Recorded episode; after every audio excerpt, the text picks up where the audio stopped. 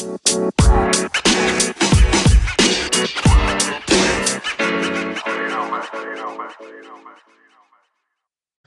up, guys, and welcome back to another episode of the Cervantes podcast. Joining me today to discuss the documentary Genius, a Kanye trilogy, Kanye West and Kim Kardashian's divorce drama, and Kanye's harassment of Pete Davidson are my guest co hosts, Kaithlyn Sanchez and Gavin Jones. You guys should remember Kaithlyn from episode 19, hashtag Free Palestine, and Gavin from episode 15, More Than an Athlete. Genius, a Kanye trilogy, is a Netflix documentary film directed by Coodie Simmons and Chike Ozah about the life of rapper, record producer, and fashion designer Kanye West. Viewers had the chance to see unreleased archival footage from the past two decades, including his career in music and fashion, the death of his mother, Donda West, and his unsuccessful 2020 presidential campaign. Campaign. What did you guys think of the documentary? All right. Um, so yeah, I had heard about the documentary last minute, you know, just like everybody else. Um, and I was actually really surprised by it. You know, I saw a lot of different sides of Kanye and the people around him that I had never even known about. So I thought it was pretty interesting. Okay. And for you, Kaithlyn? I knew about it because like being a fan, like we've kind of known that he was filming a documentary for years, but it was always just kind of like never said it was going to come out or when it was going to come out. It was just kind of this random thing that we kind of had over our heads that a documentary was being filmed and we didn't know what was going to happen with it. So when he announced the time, I was like, oh, it's probably not going to come out at that time, like that day that he announced it. But surprisingly, it did. probably because Netflix made him because they bought it. but, um, yeah, I knew about it like vaguely, but I didn't really have much of an idea of what it was going to be because it was he's been filming it for so long so. Right no yeah i i think i just found out about it through maybe like tiktok or just scrolling on my timeline um and i was like okay and i didn't really mm, the way i feel about kanye it's been it's been a little eh. so i wasn't really interested to um to watch it but then i was like wait i have a podcast let me do a poll so i did a poll on the instagram story i was like do people want to hear me speak about this and I think it was like I forgot the exact percentage, but a lot of people wanted me to speak about more than more than not. I was like, okay, maybe maybe I should watch it. You know, this is what the I'm trying to you know cater to the audience a little bit more this year. So I was like, let me watch it. And then after watching the first like 10 minutes of act one, I was like, oh, this looks like it's gonna be good. And while while I don't agree with his political views and sometimes his personal actions, I do respect how much he believed him believed in himself at such a young age before his because it's crazy how he had so much belief in himself for before he even dropped his first album to document his whole journey if that makes sense. Like before he even made it and i think that takes a lot of um courage and confidence which we know he already has. Um but that's that's really cool to see like someone manifest their dreams so much and then it actually happens. You know like i feel like we don't we don't see that that much. Like all like, you know we have a friend that wants to be a rapper soundcloud whatever but um it's cool to see like on that level you know yeah kanye's the definition of speaking it into existence he really um, in Act One of Genius, titled Vision, narrator and director Coodie Simmons said, Most people just saw Kanye as a young producer who could hook him up with cheap beats, but he told me the only reason he made beats was so that he could rap over them. When it comes to his songs, are you immediately drawn in by the production of the music or his bars or lyrics? Um, so me personally, I've always been a big fan of Kanye as a producer. I think a lot of the songs that he does, um, especially as of recently, where he's been, you know, back into his producer type bag, where he's really been focusing on all elements of the music. I think he's genuinely one of the best producers I've ever heard, and I know he doesn't like to brand himself as that, but I've always seen him as one of the best producers. So the fact that he's still one of the greatest lyricists to me of all time, I feel like that seeing that combo, seeing that manifest itself from just a guy who was a producer to watching him have that confidence and people that believe in him, I thought that was really cool. So I'm a big ad, uh, admirer of the production side. Yeah, personally, I I actually just had this conversation with my boyfriend a few days ago because he's really into lyrics and I'm somebody that is obsessed with a good beat. Like I want to hear something good. Like I said to him, if I cared about good words, I would just be reading poems, but I also love a good beat. Like I need something to sound just as good as it like registers in my brain.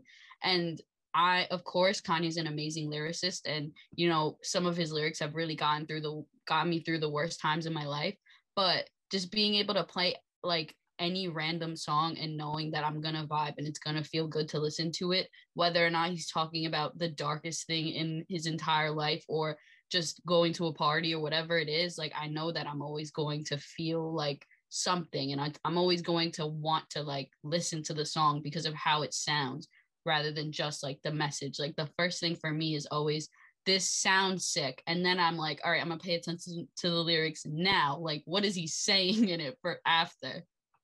No, I, I get where uh, both of you guys are coming from because I think as a young person, I immediately am drawn into but a song by the production, like Gavin was talking about, and the beats and and the rhythm and the melodies and like the background stuff, um, and like the the bass and all that stuff. So that's that's what I'm immediately drawn into, and that's what that's what like I feel like when you go to a party or when you go to the club, like that's what they you know use to really sell the song. But then when you're just like in your room, just vibing it's like it's the lyrics that I'm paying attention to, especially if I'm going through something like what you said, Kaithlyn. Um, like if I'm sad, you know, I'm gonna listen to a sad song and a, a, a really great written sad song. um, so for sure, and I think I think I like both for different reasons. And in this documentary, we see a lot of Kanye's late mother, Donda. In one scene, we see Kanye, who at the time is still an unsigned rapper and trying to make it in the rap scene. He goes to visit his mother in his hometown, Chicago, and he and his mother have a heart to heart talk. There is one phrase in particular she tells him that is really quite profound. She says, The giant looks in the mirror and sees nothing. The word giant is a metaphor for being great. Donda is basically telling Kanye to not get caught in his own ego. If the giant sees his own reflection as a giant, he is more egotistical and arrogant than someone who is great. Donda was essentially teaching Kanye to be humble. Do you guys think Kanye should be more humble? Um, I think that he should, but I don't think it's for the reasons that a lot of people I think that in his own right, he's earned he's earned everything he's you know he's accomplished at this point. He's fought through all of it. You know, the pain, even you know tragic, you know, almost life-threatening events. He's fought through it all. So I feel like, and he's number he's pretty much one of the richest you know black men you know we've ever seen in our modern era. So I feel like he's definitely earned the respect of being you know important, being you know an influencer. But I think when it comes to acknowledging human rights and people uh, in their political senses, I think that he does need to kind of humble himself. I think there are always going to be people that are smarter than you in a certain area, people that are better equipped than, than you in a certain area. So for him to constantly go into different areas of, of, of life um, and, and feel that he should be the best and feel that he should, I think that's the type of mindset you want to have, you know, right? You want to achieve that, you want to strive to be that. But I don't think that you have to necessarily go about it in an arrogant way that sometimes he can cross the line into. Right, right. Yeah, I totally agree. I think that as far as music and like his talent, I don't think that he needs to be more humble because he is the GOAT. Like he knows that he is the greatest at what he does. And I think that that's a wonderful thing for him to have that sense of security in other aspects of his life, I do 100% think he needs to be humbled. It's I think his accomplishments are amazing outside of the music world and in the music world, but I think when it comes like Gavin said basically exactly what he said, when it comes to talking about people who he doesn't relate to anymore, people's life experiences, when it comes to equality, he needs to remember that not everybody is a billionaire and not everyone is going to be a billionaire whether they came from where he came from whether they came from below or above that not everyone's going to end up where he is because not everyone is lucky enough to have the talent that he does or the support that he did. So i definitely think he needs to humble himself in that regard um as far as music he's allowed to be as cocky as he wants because you know when you're the greatest you can act like the greatest. Right i agree. I agree. I think that um you have to be careful of the messaging you put out when you are a public figure, when you have like so many followers, so many fans, um, whether you're like a, an artist, a, a political person, you have to be careful of the messaging because you have a big platform while with music artists you know we kind of we're kind of used to rappers being cocky like that's kind of expected of them almost and like like you both said like you should be um confident but I guess when it comes to I guess like personal, like when he's talking about something that isn't music and he's like outside of the studio and he's talking about something that can affect us, the general public, you have to be careful, you know, and don't spread fake news and don't you can you can like it's it's not really about Democrat or Republican for me. It's more so like don't say untrue or offensive things. I think that's what it really is. Like don't um don't don't send out like harmful messaging.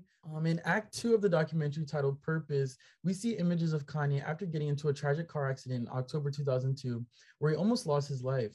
A few weeks later, with his mouth wired shut, he started working on his lead single "Through the Wire" from his de- debut album, The College Dropout. His dentist told him his recovery would take a long time and he would not be able to film the music video for Through the Wire. Five months after the surgery, Kanye wanted to get another surgery to fix his bite, but it would have put him out of commission for too long, so he decided not to get the surgery. Kanye turned his frustration and pain into purpose. He went on to win two Grammys for Best Rap Album and Best Rap Song for College Dropout and has sold 4 million copies worldwide. Did you guys know about his fatal accident and the history behind this album? Um, so yeah, I actually did know about the accident. Um, I learned about it a, a while ago when I was reading up, up on him, maybe at middle school. I was, you know, learning about, you know, he was starting to develop that influence on me, and I was starting to listen to a lot more of his music. So I definitely did learn about that, and I did know that, you know, College Dropout was around the same time period, so a lot of the songs from there had influences. But what I didn't realize is how quickly after the accident he actually put himself back to work. I didn't realize that it was literally like maybe days, weeks where I think they said in the documentary that even while he was in the hospital bed, just a couple days after he started writing uh, through the wire. And so like I didn't realize how quickly it actually was. And the fact that when he recorded through the wire, he was still, you know, he still had his mouth um, you know, still very messed up. So that's why it sounds a bit different when you listen to it. You can kind of tell, but those little details I didn't know, but I definitely could see how it could influence the college dropout, which ended up being a complete, you know, success. Yeah. yeah. Oh, sorry. oh, no, it's okay. Yeah. I knew about the accident. I I only knew though because I was really young when Through the Wire came out. And I remember like being really young and watching the music video on MTV. And I didn't obviously know who Kanye West was. I just knew the song and I watched the music video and like you see the pictures of the the accident and I'm like that's sad. Like I thought I didn't know it was him his accident because I was so young. I didn't like put two and two together. But like over time, obviously like always growing up listening to Kanye and then actually getting to be a fan of him, like know more about him as a person. Then I put two and two together and I was like, oh, those are images from his car accident. Um, but yeah, I I definitely think I was a little surprised at how quickly, like Gavin said, he started making the album after. I knew that like the actual song was literally like rapped through the wire, but I didn't know that the rest of the album was pretty much like shot right out right after. So that was pretty surprising to me. In Act Three of the documentary titled Awakening, we see Kanye speaking to people in the audience at the Kanye West Foundation fund- fundraiser back in August 2007, where he says, "They say overconfident like it's a bad thing. How could you be overconfident? You should you should be overconfident. It's almost a mentality of a slave that is too loud. So that's my thing, willing to beat the negative perception that they try to throw on a confident black man because they haven't seen that before." we kind of spoke about this a little bit before, but do you guys agree? So I actually that was one of the messages throughout the uh, throughout the documentary that I did uh, kind of agree with. I think that a lot of people, if looking at that, if that of that section of the uh, documentary, if they look at it, they can read it wrong. They can read what he says wrong, which I think a lot of times does happen with his words. Sometimes he says things so erratically. Sometimes he says things in a certain type of way where people don't really understand the way that maybe he wanted to actually put it out there. I think that's kind of played into you know a lot of his um, recent you know rants and outbursts on Instagram. But I think that when he did say that you know the way that he acts um, is is looked down upon, and it shouldn't be. I thought that was extremely important, um, especially when speaking to young people as well, because a lot of people, I think that his confidence, as well as you know the people around him, led him to be so successful and led to a lot of his uh, you know biggest breakthroughs. And I think that if he didn't have that confidence, you know, Lord knows where he would be. He wouldn't have been able to go into the different offices of all those different execs and sit through them disrespecting him and sit through all that stuff. I don't think he would have been able to do that. So for him to then display that confidence all the time, I think that's, you know, his right. You know, he's earned that. And I think that when people say that it's almost like a slave mentality, I think that he was 100% right. You know, they don't want you, they don't want to see a successful black man being so, you know, exuberant with his life, being so, you know, expressive, um, because it, it may influence another black man to be just as ex- expressive and successful. And that line can continue. So I think that I definitely understood at least where he was coming from at that point. Right. Yeah, I totally agree. I think the fact that he's a black man 100% without a doubt in my mind comes into play when people criticize him because they criticize him very differently than they criticize so many other people and i don't think that him having confidence is a bad thing i think it's what like Gavin said, it's what got him where he is. We would not have a Kanye and we would not have most of the people that we listen to now without Kanye if he did not have that confidence. I definitely think that you know we've already touched on it sometimes he can really slip up and that confidence can really transition into a harmful ego and kind of he he doesn't know how to you know portray some things that he wants to he doesn't know how to really like vocalize and verbalize a lot of the things he wants to say in a way that people can digest it more um especially like we see him going back on things he said and like trying to apologize or trying to explain it especially like in the documentary we see that um even when he's on the radio station after the whole TMZ situation um just seeing him be there and be per- receptive to a black woman and a black man telling him like this is what you said that was harmful being from the black community and seeing him be receptive is kind of reassurance at least for me that he doesn't want to say things to harm the black community. He just doesn't know how to say things and nobody is checking him and telling him you're saying this wrong. You're not being like you're not being sensitive to the fact that these there are people being affected by what you're saying. So i definitely think his confidence is a good thing in you know a music sense but i definitely think that um people also criticize his confidence a little more than they would criticize somebody else's. That's that's true. That's true. I can't lie. And i think it's it like i think we let the, the society lets white men be arrogant. They let a white man say whatever and you know they're they're treated a different way. But then uh maybe kanye could you know act the same way and it's like oh whoa whoa chill buddy. So it's definitely that's definitely true. And i think i think maybe maybe i maybe have to check myself too. Like oh am i criticizing kanye west or this black person harsher than i'm criticizing this white person acting out of control you know like we might have to check our own selves and i think but like you said that confidence is his thing i think we all listen to music artists for a certain reason. Like we like Beyonce for this reason. We like person B for this per, uh, for this reason. And um, confidence is a big part of his brand and the lyrics and the music and like the reason why he is the way he is. And I think his mom had a lot of confidence as well in him and as being herself as well.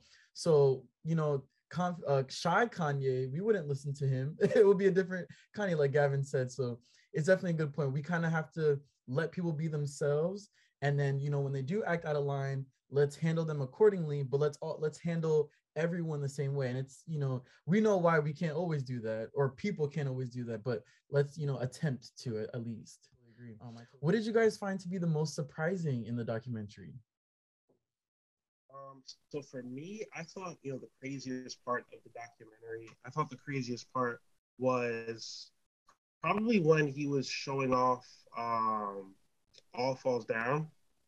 Um, okay. I think that was for me. That was really crazy watching him go into every single studio and watch these regular, just executive people who are probably no names today in the industry just completely ignore him, completely just you know brush him off, completely just brush off you know the thought of you know the song even being good. There were some of them people were laughing at him you know they were putting him on hold interrupting him in the middle of it. And i found that crazy because to me i'm sitting here like that's one of the greatest songs i've ever heard in my lifetime probably one of the greatest you know rap songs of our generation. And they're listening to it. And maybe if he was a bigger artist, if that was Jay Z who walked in and played the same exact song, they'd probably be sitting there like, oh, yeah, you know, this is pretty good. But because he was, you know, just known as a producer, they all didn't really believe in him.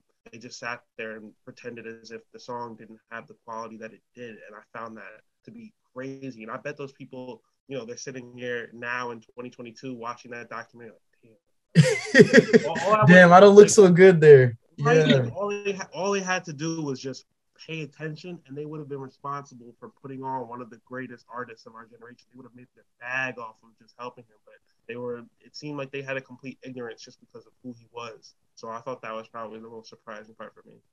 That's a good point. And for you, Kaithlyn?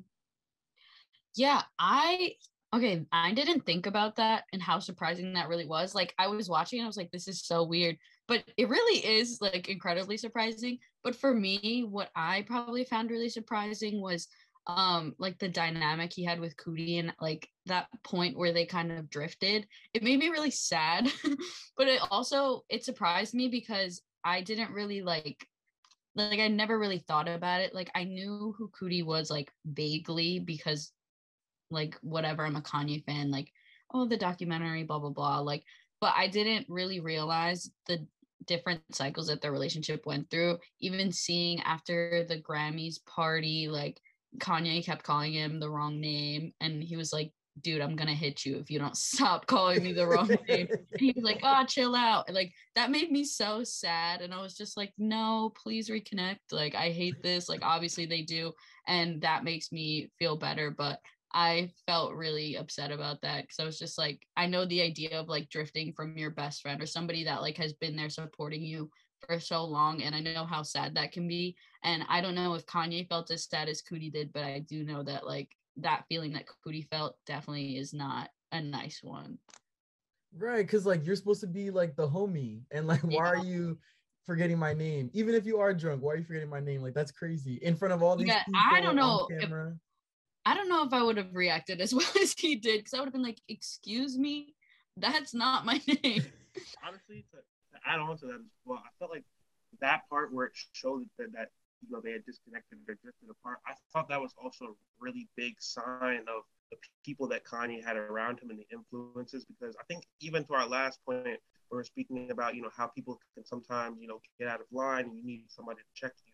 Mm-hmm. I thought when he you know, when his mom passed away and when Coodie started to fade out of his life, I could really start to see the difference in his mentality. Um, and the people he had around him started to completely change. And I think that that's where, you know, his, you know, at least mental state um, in terms of, you know, being checked and, you know, making sure he's, you know, always correcting situations. I thought that that's where it started to go off the rails, where he lost the people around him who really cared because Coodie was somebody, he was his best friend. He really cared about him. I, I mean, you know, Kim Kardashian's his wife, but the Kardashians, it doesn't really seem like they care about him enough to check on to check on him, to check him when he says things, to make sure he's, you know, always in a positive and healthy state. It feels like, you know, the people around him just were wanting the money that he brought in and we're just keeping him around playing a yes man, you know, watching his antics blow up. And so I thought that was a really when I saw that disconnect, and even when he came back and when they met up again, and he was almost acting like a completely different person for a while until they really mm. started to gel.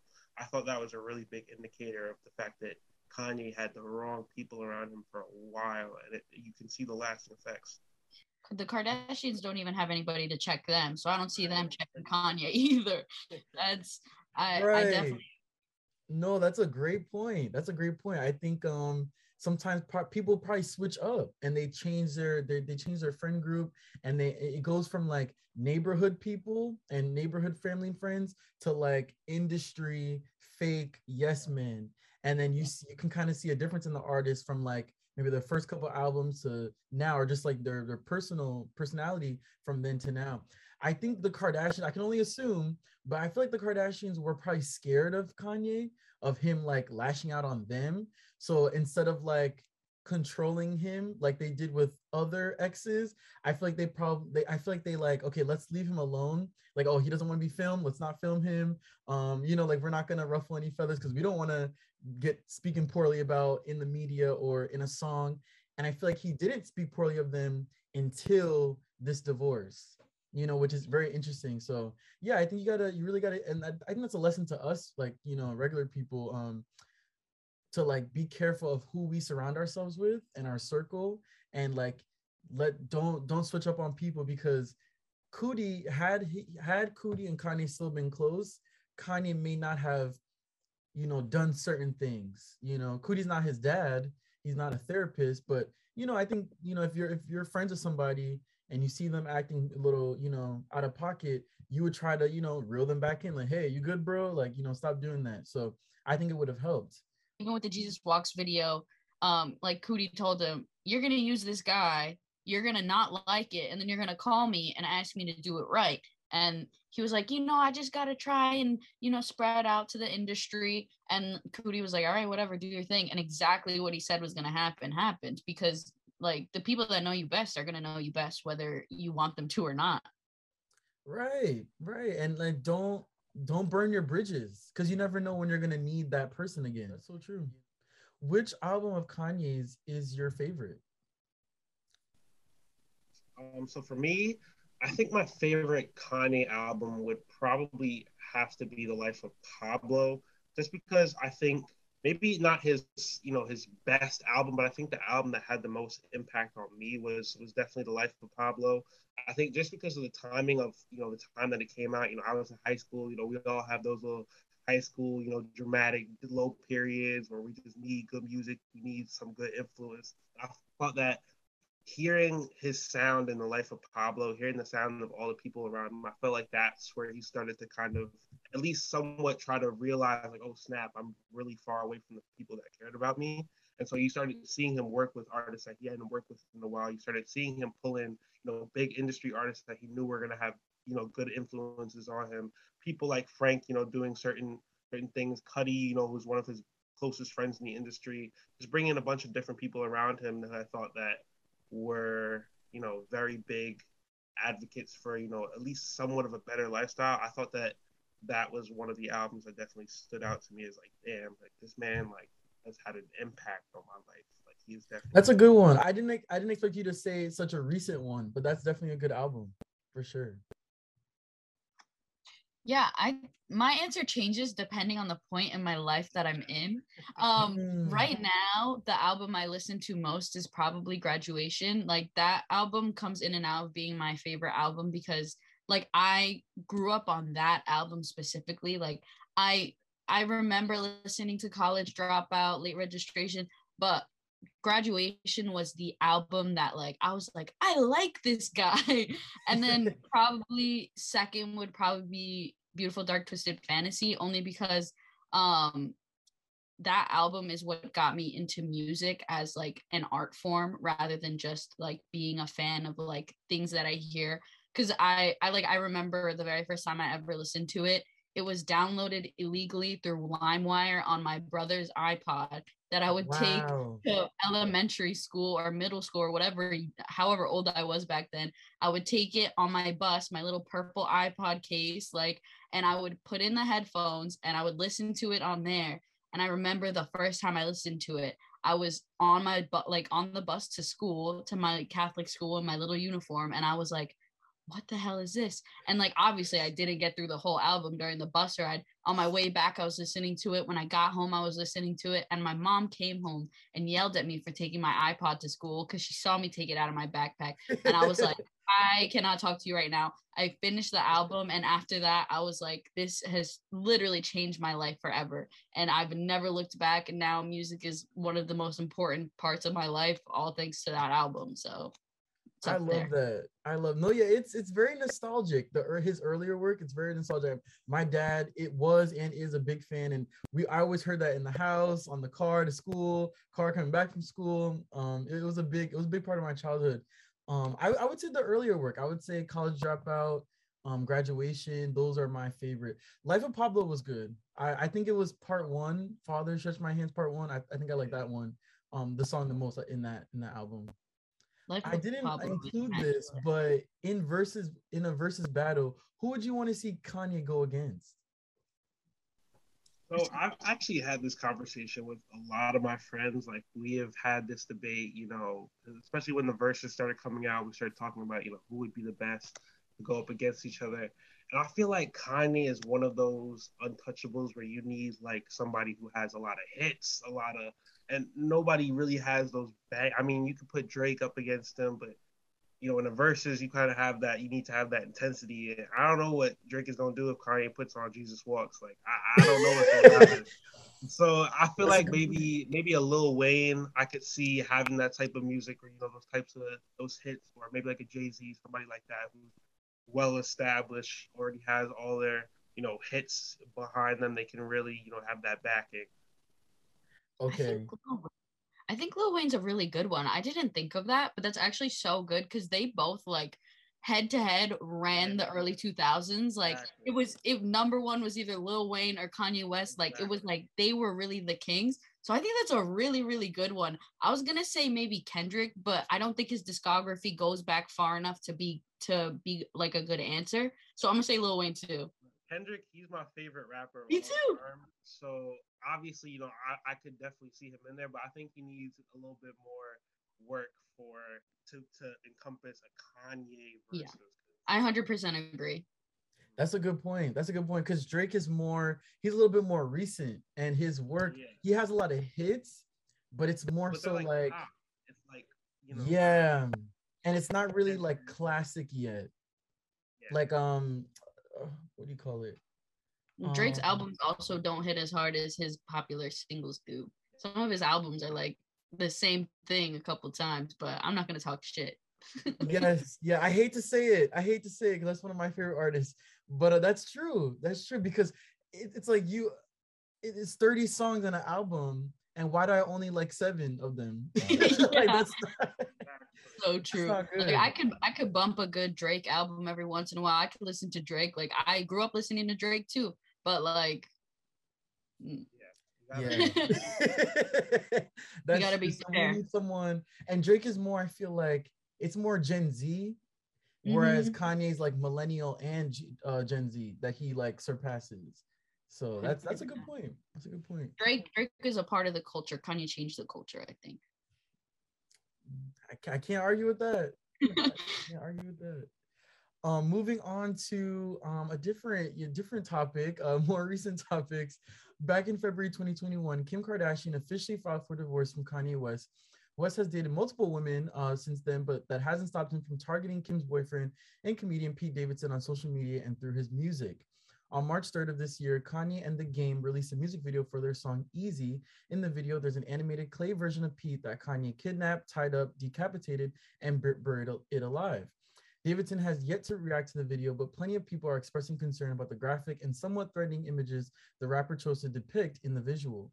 The music video ends by making one final remark about Davidson. The clip concludes with a text that reads, Everyone lived happily ever after except Skete. You know who. JK, he's fine. Did Kanye go too far, or do you guys believe this is just art? So I, am kind of 50 50 on this topic because, on one hand, I feel like a lot of what the media is portraying about the situation isn't entirely true. I feel like even when when uh, Kim and Pete, when I heard about on the radio when I was driving to school, I heard about you know Kim and Pete starting to date. You know they they had just become a couple. Da da da da da. And for me, I was kind of confused because I had known a lot about you know the SNL skits that they had done, specifically Pete Davidson on Kanye West, and a lot of the jokes that Kanye had previously said he did not like. You know, a lot of the jokes had to come out about Kim and Kanye that he tried to you know make fun and stuff like that. So I had known about that. So off the off rip, I was just like, this. I'm very surprised that she's even entertaining this because of the past history he's had with Kanye. So when I saw Kanye, you know, starting to, you know, send little shots and little things at at Pete, I was like, honestly, I don't blame him. I wouldn't want somebody who's been tearing me down, tearing my family down, tearing my career down for jokes and stuff around my kids. I wouldn't feel comfortable with that. Um, so in that sense, I feel like I can't necessarily, you know, fault him entirely on that because I wouldn't want somebody like that, or I wouldn't feel entirely comfortable if somebody like that was around my children, you know, was, you know, being around them, stuff like that. But when it comes to some of the rants that he's had where he's, you know, put out uh, Pete Davidson's address uh, at one point or his phone number or something like that, he had you know made the clay you know art depiction as you saw. I thought at that point he had he had just exaggerated the problem and you know made it turned it into something way more than it needed to be and i feel like he doesn't also understand the influence that he has on his followers where that i mean i don't think any kanye fan is to sit there and do any crazy craziness but at the same time he's to pete davidson ended up getting millions upon millions of dms comments tweets all at him you know shaming him all this other stuff like that so I thought that in that sense it was really harmful and that he way went over the top. Um, but in terms of his just general dislike for the fact that Pete Davidson's around his kids, which is what he he's claiming that this is. He's claiming that it has nothing to do with Kim and that he's not into her anymore, but he just doesn't want Pete around his kids. In that sense, I'm like, okay, fine. There's ways to go about that. You know, do your thing, whatever. But when it comes to the way that he's going about it, I don't know if it's necessarily right. Right. And for you, Kaithlyn? I have a little bit of a different answer because for me, like I tried I had this argument with my boyfriend because he was like he was really upset about it. He felt very strongly that Kanye was like out of pocket for what he was doing to Pete. But I kind of said like where I grew up and like like the place that my family's from, like if you get with someone's like baby mom or like their ex-wife, like you're gonna get a lot worse than like an Instagram post like saying like I don't like this guy, call him Skete. You know what I mean? Like I just think that this generation is a little bit soft when it comes to things like that because I grew up like my parents are pretty young. So I grew up listening to 90s and 80s hip hop and rap. So to me, like a hip hop beef, like you're talking about killing each other, you're talking about shooting each other, you're bringing up each other's kids and things like that. And like we look at like Eminem, like yeah, a lot of people criticize him for going like stepping out of line and saying like some really messed up things in his music, but like that's rap. Like you're getting with one of the greatest rappers of all times, ex-wife, and you're not expecting to be mentioned in a song. Like I think that you're kind of delusional if you don't think that that's going to be like a thing. And as far as like the claymation thing, I just think that was jokes. Like I really don't think that that's a big deal. like to me, I was kind of just like, well, at least like at least it was a claymation. Like if it was my dad, it would actually be him. Like it's very different, you know, from where where I grew up. I don't really think of like threatening someone on social media as even like a real thing. Like if you do that, you're lame as it is. So I think Kanye just doing that, I think it was it was lame that he did that because he could have like just come to this man as a man and been like, listen, like you said these things about me. This is the mother of my children. I'm in the middle of a divorce. He could have been like taken like a man to man with him and he didn't. So I don't love that. But as far as like it being too far, personally, I don't think it is because I've seen a lot worse and I know that it could have been a lot worse. Um, but you know, it's all about perspective and um, I definitely understand like on a broader cultural societal level, like it's not acceptable that he was so vocal and so public about his criticism about him but like on a personal level i was just like it would have been worse if it was the father of my children like it would have been a lot different. If it was me like it wouldn't have been instagram like you know what i mean? That's true. That's no you have a good point. I think um it was rap that's where rap kind of started you know rap um rap battles you know in the street and stuff like that and then you know, back in the days, it was much more violent lyrically. And sometimes, you know, off stage, like people really like went to prison. Like so many people have went to prison based off of, you know, real beefs. It wasn't just like a rap beef. Um, so that's definitely true. We see that in the 80s and the 90s from our favorites or, you know, people who are no longer here. I think like you said, I I I'm, I wasn't. I knew Kanye was gonna speak about Pete in a song. I knew that because you know, as musical artists, you take your personal life and you put it into in your music, and that's what keeps us like, oh, okay, like wow, like I want to hear more. Um, I think it's just the, it was the claim, it was the claymation for me. I'll, that's a big graphic. That's a big graphic. I, and I didn't expect him to go that far. I think it had to been like a different type of artist, like Machine Gun Kelly, or like I, someone a little out there I would expect them to do that. Um, or maybe someone like Billie Eilish who has very like very interesting music. I don't know, someone someone a little bit different. I wouldn't expect Kanye to do. I thought it would just be him like dissing him and then like next. Um, and we're recording this on April 15th, and he Kanye's been kind of quiet for a minute. Um, so I wonder what the next thing is gonna be, or if he's gonna sit down with him, or maybe sitting down right now and speaking to him. Um, meant- but yeah, I, I would rather that than opposed to like shots on social media because I feel like his age group wouldn't take it to social media. I feel like his age group would take it in person, like meet me outside. You know, so I'm I'm surprised that he's acting like that. My next question: On March 13th of this year, it was reported that Pete and Kanye allegedly exchanged words via text. During the exchange, West reportedly asked where the actor was, and he allegedly responded by sending before sending before sharing a shirtless selfie with the text that read "In bed with your wife." Davidson also offered the rapper help with his mental health struggles and offered to meet in person one on one. In exchange, West invited the comedian to Sunday's service, but it's unclear if they met up. What did you guys think of Kanye and Pete's conversation on iMessage? this kind of just reiterated the fact why I, I personally wasn't looking at Pete or Kim as you know full on victims in this situation. This is part of what reiterated it for me because I feel like you know the media is like, oh my gosh, Kim, she's in danger, as if you know she doesn't have billions of dollars to protect her. as if Kanye's, you know, he's not gonna kill he's not gonna hurt nobody. Like, I feel like the the media is portraying it. Oh my gosh! Like, and- and then so when I see that Kanye posted the actual text messages of Pete saying what what I thought was pretty disrespectful, like they're trying to have a discourse with somebody. I don't know what the conversation was, the context beforehand, and they may have been arguing beforehand, and then that's what he screenshotted. But from what I saw, that was pretty disrespectful, especially when that's like he's already said he's not, he doesn't plan to be with her, he doesn't want to be with her, he just wants his family, he just wants his kids to be in a good position around him, stuff like that. So when you're like, oh, I'm in bed with your wife, da da da da da, and then right after that, you try to be like, oh yeah, and by the way, I can help you with your mental health if you uh, need it. By the way, I just felt like that was, you know, I, I felt like that reiterated for me why I don't consider Pete Davidson to necessarily be a, a victim in this situation, and why I felt like the media, and even still after that, you know, even after those, the screenshot came out, all the media was focused on, these magazines, these tabloids are focused on, oh, Pete Davidson tries to help Kanye with his mental health, and he turns him down, and oh, this, they're gonna Kanye's posting screenshots and putting. I'm like, did y'all not just see the part where bro just sent him picture in his, you know, his ex-wife's bed and all? That's a good point.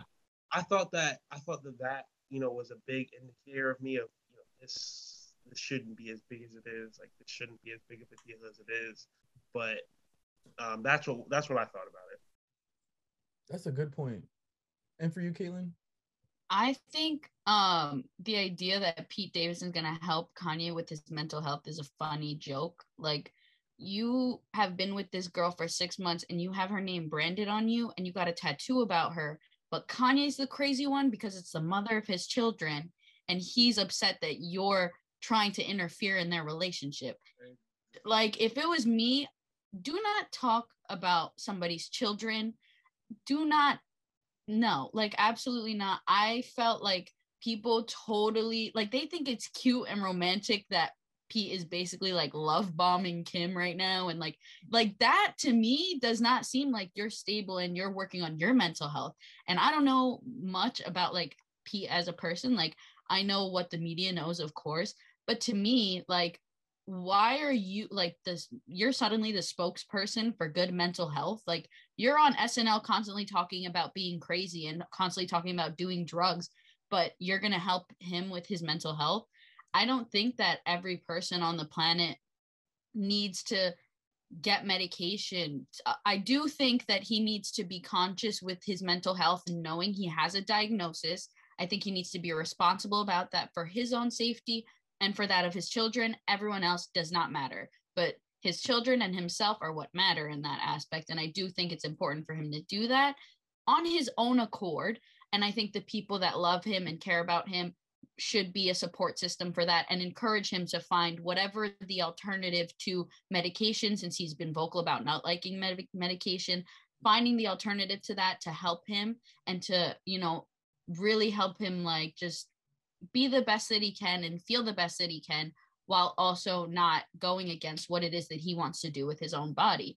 I think Pete Davidson should not have said anything to him I think if Kanye sent the first text message, like like Gavin said, we don't know what the first like the beginning of the conversation was. If Kanye sent the first text message, he should have been like, I'm not gonna get involved in this. You're you're a married woman or a soon to be not married woman, divorced woman with children with this man. This is not my place to get involved. I know that he's probably having a manic episode and I have no business involving myself and instigating more issues.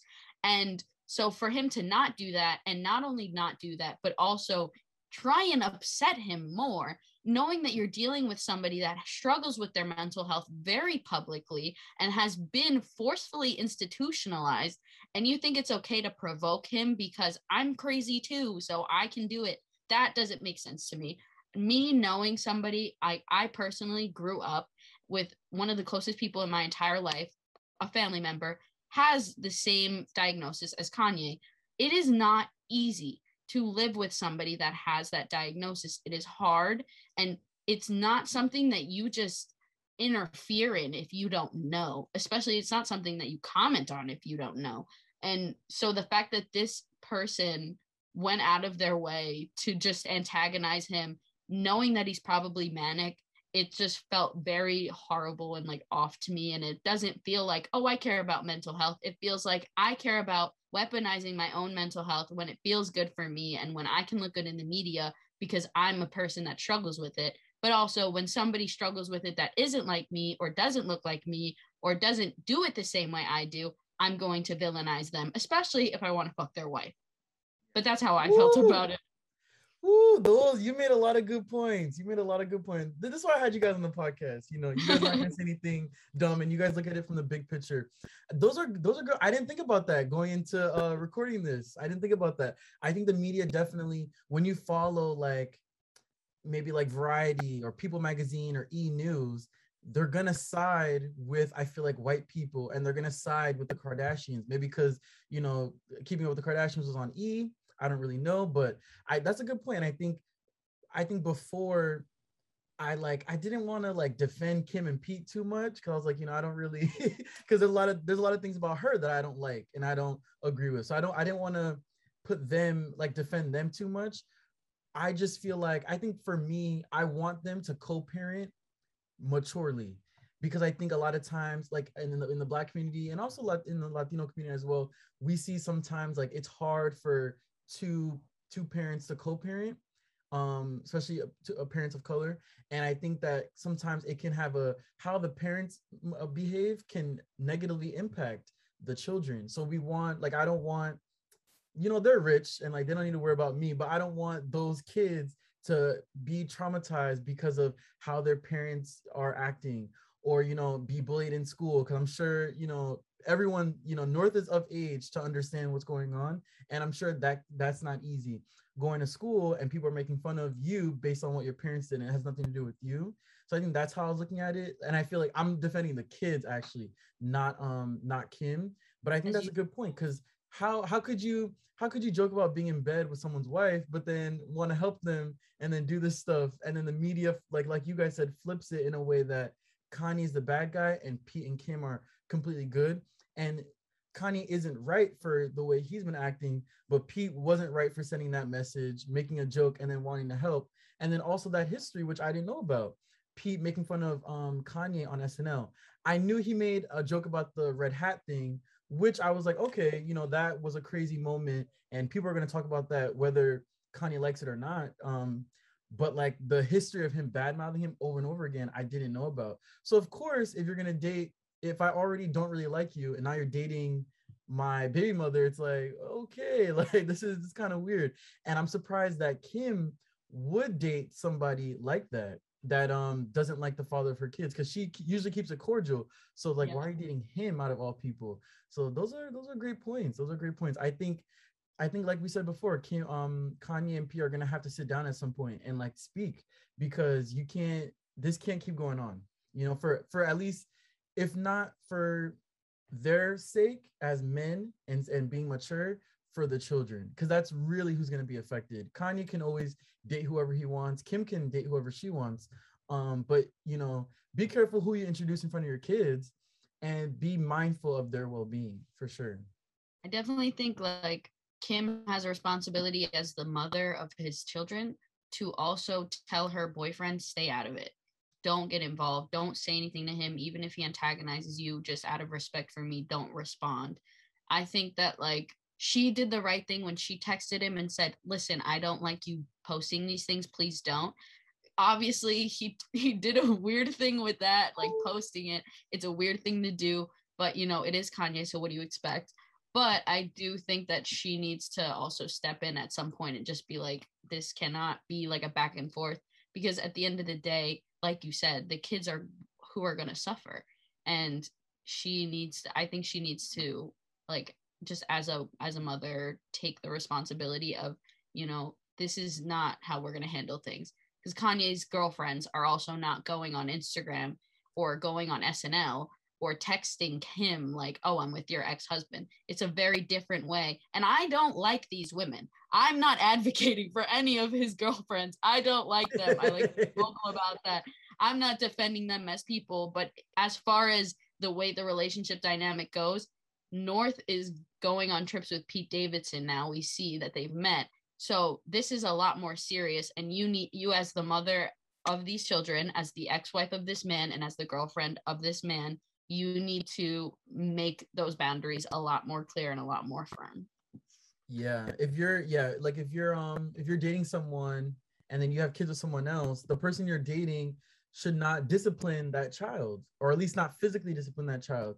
And that person needs to know its boundaries because you know that's not that's not your like i saw somewhere that north i don't know if it's true but north apparently allegedly sat on pete's lap that's gonna get a lot of people up. that's gonna get a lot of fathers upset like why are you you're not what's going on here um i don't i don't my dad doesn't even let my sister sit on uh, male relatives lap so who Absolutely. are you you know I think so, it's also a cultural thing because I saw on Twitter when that happened, there was a lot of like white women, like, what is the problem? That's her boyfriend.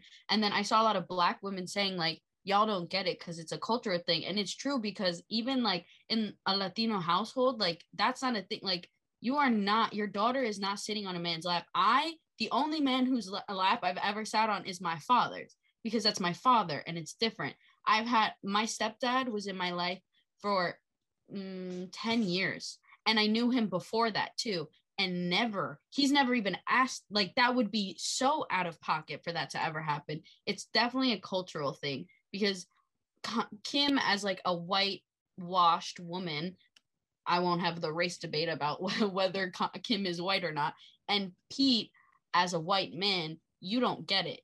But that to me I saw that and I was like that's not okay. Absolutely not in any way shape or form am I letting my daughter the thought of my daughter sitting on a man's lap that I've been dating for 6 months any man generally but also a man that I've been with for 6 months you're crazy. Absolutely not. No. Uh, do you think Kanye's social media outbursts are a result of his bipolar depression or his innate personality, or perhaps both?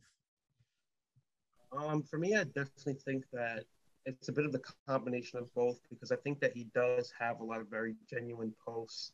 Um, a lot of them are about his, you know, about his kids, about you know, seeing them, about spending time with them, about you know, showing pictures of them at the Super Bowl, or you know, just sending pictures of her at school or you know even just him in the studio or just him something like that. I feel like that's you know the genuine part of him you know his his personality. I think that that's him being an artist. I think that you know that's you know any regular person's instagram. I think that when he does while you're if you're going through something especially as serious as you know dealing with your ex-wife and her new boyfriend and you know the child custody you know regulations and rules and how you know he wasn't being allowed to see her as often as he wanted to and how the kardashians were controlling the amount of time that he could see her and this and that.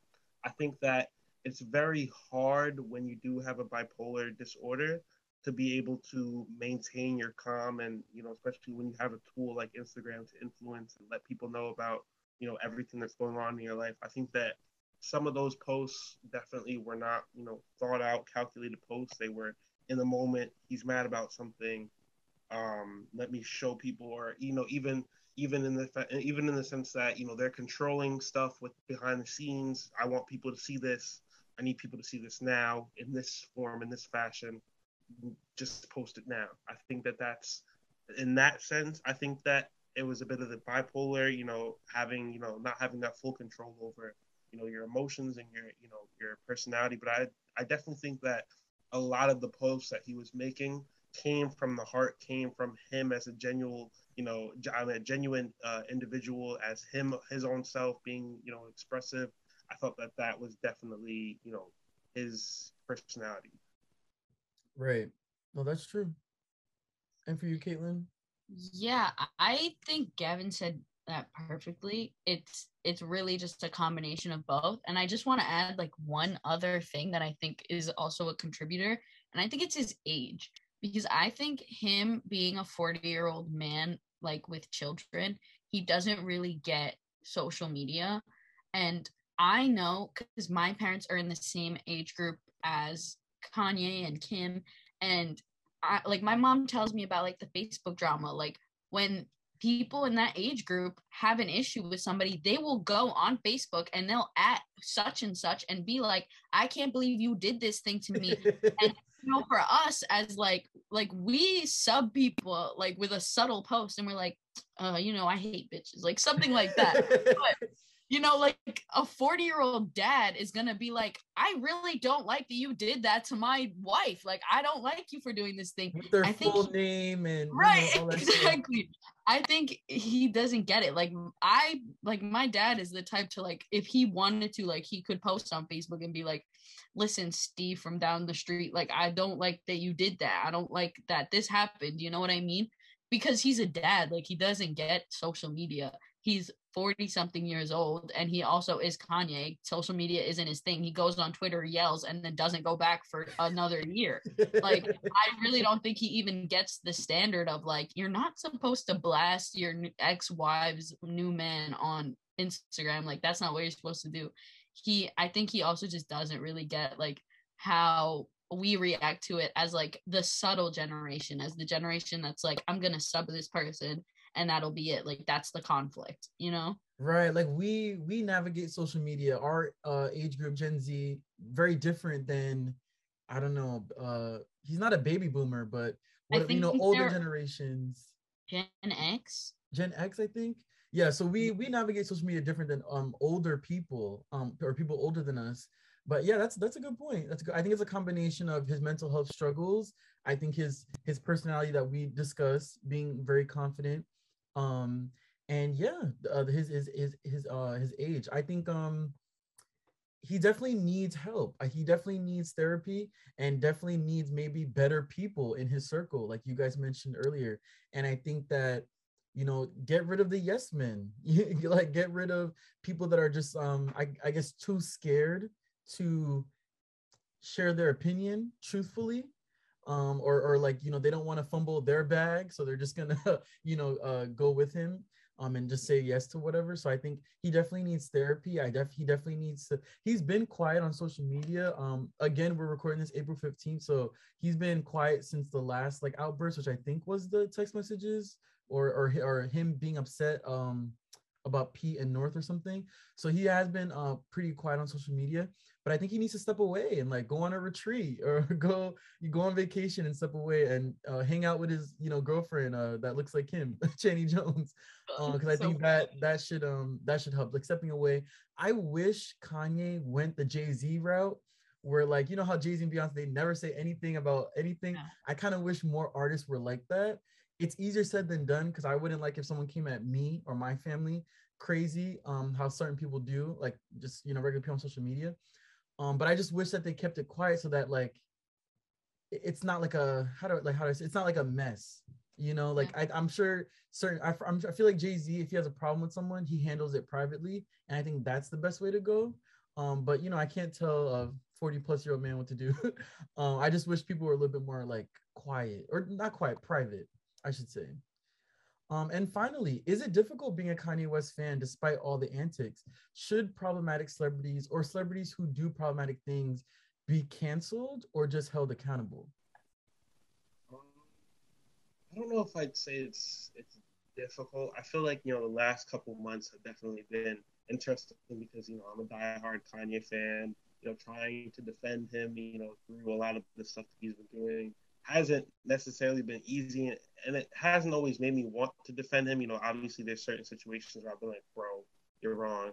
Like my guy, just chill out. Like there's no need this. There's no need for you to be posting that. So I definitely feel like maybe in that sense it's been difficult, but overall, especially with this documentary, I feel like I've been able to see. obviously, I've known this for my whole life of being a Kanye fan, but I feel like I've definitely been able to see a more well-rounded version of Kanye, and I feel like this documentary has helped Kanye fans in the sense that we don't have to defend, you know, Kanye's you know moral character because you see it in the you know you see it early on in, in his career where he really does have a good head on his shoulders he has the right people around him you can see what a person can do with the right support system. And I feel like Kanye is such a genuine person that he still had that throughout his career. It's just, you know, the people around him have you caused a bit of toxicity here and there. So I think that celebrities do deserve to have a bit of, you know, uh, uh, backlash when they do do problematic things. Even if it is Kanye, even if it is one of my favorite artists, I definitely think that he's not above being called out for certain things. But uh, in terms of defending him, I feel like it hasn't really been too crazy, especially with this documentary. Because all this time I've been saying, you know, Kanye is a well-rounded person. He just doesn't have the right people. He needs help, and I feel like that's what everybody else can kind of sort to see now. Right. And yeah, I yeah, um, I agree. I think it's weird because like in my circle, like in my friend circle, I have maybe one friend that like actively listens to Kanye, but isn't like I don't think she would call herself like a Kanye fan the way I do. But like I have friends like pretty much all my friends every time anything happens with Kanye, I get a text like, "Oh, did you see blah blah blah?" Or like um like somebody will be like, "What are your thoughts on blah blah blah?" Like it'll just come up and cuz they know how much like I love Kanye and how important he is to me like his music and like his art in general. So it's definitely like it's it's always a fun conversation starter. It's not always a fun conversation, but it's definitely a conversation starter to be a Kanye fan. It none of nobody around me is ever like act like actively gotten upset or like angry with me because I also am a rational person with like a head on my shoulders. So when he does something that is like he's done some really like terrible things I like said said he's not done like crazy things but he's said some really you know awful things that I don't agree with um but I also like being somebody that has experience with somebody who has bipolar disorder i a little i kind of like feel a little bit more sympathy and like i'm a I'm a, i let him kind of get away with things sometimes in my own head because i'm just like i understand how difficult it is for him to maneuver things and to say things and to process some of these things um and not to excuse it with mental health but it's just like the reality it's not easy. So i think i it can be like a little annoying when every time he does something that people don't love i get a you know an argument or like a subtle like back and forth with somebody about it um but you know at the end of the day he's a good person. He's just he he makes some questionable decisions and I think he's just trying to maneuver life like the rest of us are and he's just doing it very publicly with a with a diagnosis that's very difficult to deal with. So I think it's not hard. It's just um it's part of the job description. We we we love him and we appreciate his music and it helps us just as much as we need to support him, you know. Right. And maybe conversations like these where you're not arguing in a comment section and you're having your actual conversation with friends or family, um, it could help. And you could actually get to the root of it, like, oh, maybe it's this more so than this. And I think um our generation, like sometimes we can like cancel people um too quickly. And I think sometimes some people do, and I actually want to have an episode about cancel culture. Um, I think some people get me on that. Artists, yes, yes, definitely have you guys back um i think some people definitely deserve to be canceled like in my opinion like i don't feel comfortable being a fan of r. Kelly and stepping in the name of love. I don't feel comfortable you know supporting bill cosby you know and, and i feel like that's that's also very extreme. Certain people do uh, deserve to be canceled but i think other people maybe not so not um canceled but like held accountable and like have the conversation and you know okay maybe yeah maybe ban him from the grammys. He won a grammy which was crazy but it's like okay maybe give him consequences and and not like mute kanye. We don't need that. Um and i think sometimes yeah looking at it from the big picture like you guys seem to do um and like okay you know how is the media portraying it versus what actually happened and what was actually said? I think that's a good point like stepping back and not just immediately you know um bashing him on social media or something so i think that's true and i think um that's why i wanted to have this type of episode where it's it's well rounded where i'm talking about the documentary which is which is positive but also i didn't want to I didn't want to lean one way or the other too too much because I wasn't I wasn't planning on talking about Kanye at all in the podcast. But because of um, you know, my listeners, I was like, okay, you guys want to hear this. So let me talk about the documentary, but let me have a full, well-rounded conversation so that I'm not being biased, but also I don't want to bash a black man for an hour. like I don't want to, you know, I don't this this is a safe space um for black and, and Latino people. So I don't want to it's hard. It's like when when a, when someone that looks like me does something messed up or bad, I don't want to bash them in front of like on the internet, but I also want to have a full real conversation if that makes sense. So it was it was important for me to have both sides, you know, his his artistry and how great he is, but also, you know, hey, maybe let's not do that or let's okay, like you're wrong here, but you're you're right here and having nuanced conversations. I think that's basically what I'm saying. Where can everyone follow you guys? Um, you guys can follow me at uh, Instagram at uh, underscore Gavin Jones underscore the best place. Um, find me uh, looking up on LinkedIn, Gavin Jones. Uh, awesome, awesome. And for you, Kaithlyn? Um, yeah, you can follow me on Instagram. It's Kaithlyn.s, just like how it's spelled, a little weird, K A I T H L Y N. Um, and that's pretty much the only social media I use that's public. So Instagram. awesome, awesome. Uh, if you would like to watch the documentary jeen-yuhs, a Kanye trilogy, it is available now on Netflix. Be sure to leave a rating for Cervantes podcast on Anchor, Apple Podcast, Spotify, or wherever you listen to podcasts. Also, don't forget to like, comment, and subscribe to the Cervantes Podcast YouTube channel and click the notification bell up top so you never miss a new episode. Thanks for listening. Bye, guys.